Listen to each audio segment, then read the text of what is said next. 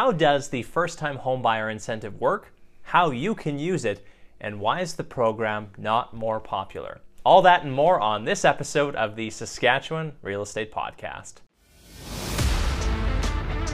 This is the Saskatchewan Real Estate Podcast, the show that highlights Saskatchewan real estate. Looking to buy your first house, your next investment property? Subscribe to never miss an episode. Here's your host, Ron Carone. Hi everyone, Ron Carone here, your Saskatchewan mortgage professional. Welcome to the Saskatchewan Real Estate Podcast, where we touch on a variety of aspects of Saskatchewan real estate. If that is your cup of tea, whether you're a first-time home buyer or an investor, please do us a favor and show your support for Saskatchewan real estate by quickly hitting the subscribe button. All right, with that out of the way, this week we are breaking down the Government of Canada's first-time homebuyer incentive.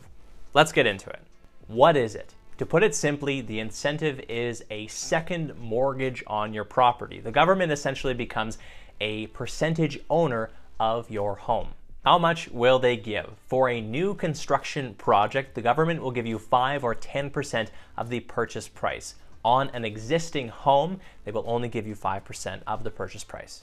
An important note for borrowers hoping to take advantage of this program, you still need to come up with your own minimum 5% down payment to take advantage of the program. What are some of the qualifying details? Your total annual income cannot exceed $120,000 unless you live in Toronto, Vancouver, or Victoria. In that case, your maximum income can exceed $150,000.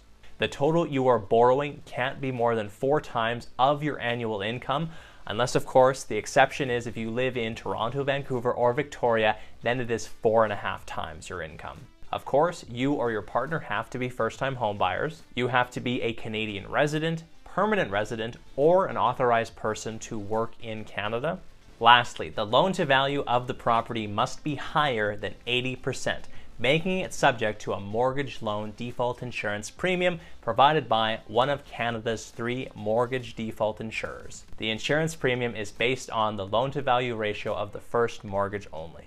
How do you apply? If you do decide to use the first-time homebuyer incentive program, you simply need to get pre-approved for a mortgage, find a home you'd like to purchase, and when the document application is being sent off to the lender, you also include a few of the incentive applications to be included with that submission package. Once submitted and approved, you'll give the final signed copy of your mortgage shared equity package to your lawyer or solicitor to retain on your behalf. I've included a link in the description that has the first-time homebuyer information page, and it also has all these documents there. Feel free to check them out. So how does the incentive get repaid? You, the buyer, will have to repay the incentive based on the current value of your home at the time of repayment. For example, if you sold your home 5 years from now, you would have to repay 5% of the increased or decreased value, however much the home has gone up or gone down in that time.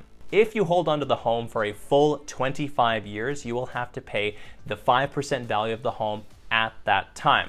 Or alternatively, you can repay the first-time homebuyer incentive at any time with no prepayment penalty. Pros and cons of using the first-time homebuyer incentive. Let's start with the positives of the program. If you are a qualified home buyer, the incentive could help to lower your monthly mortgage payment. It could also help a buyer who is just shy of their desired purchase price. In theory, a borrower could use the program to increase their maximum purchase price. And now for the cons. Considering that Canadian real estate has appreciated 80% in the last 10 years, it's not a far stretch to say that you might be paying the government back a lot more than what they originally gave you.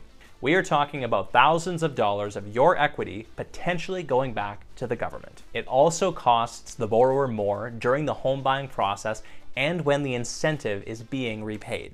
When the property is first being purchased, you, the borrower, will have to pay extra legal fees for the registration of a second mortgage. You also have to pay for an appraisal at the time that the property is being sold. Additional costs may also be incurred by a second mortgage being registered on the property. You should talk to your insurance broker or insurance provider for more details on this. Extra fees may also be incurred throughout the life cycle of the mortgage, like switching your mortgage to a new lender or refinancing the first mortgage. That in a nutshell is the program. If you're looking for any help or more details on the program, my application form for a mortgage is in the description below.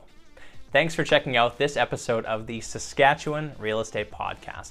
As I mentioned earlier in the episode, if you'd like to show your support for Saskatchewan Real Estate and to help us generate more content like this, please hit the like and subscribe button. Until next week, I'm Ron Carone, your Saskatchewan mortgage professional.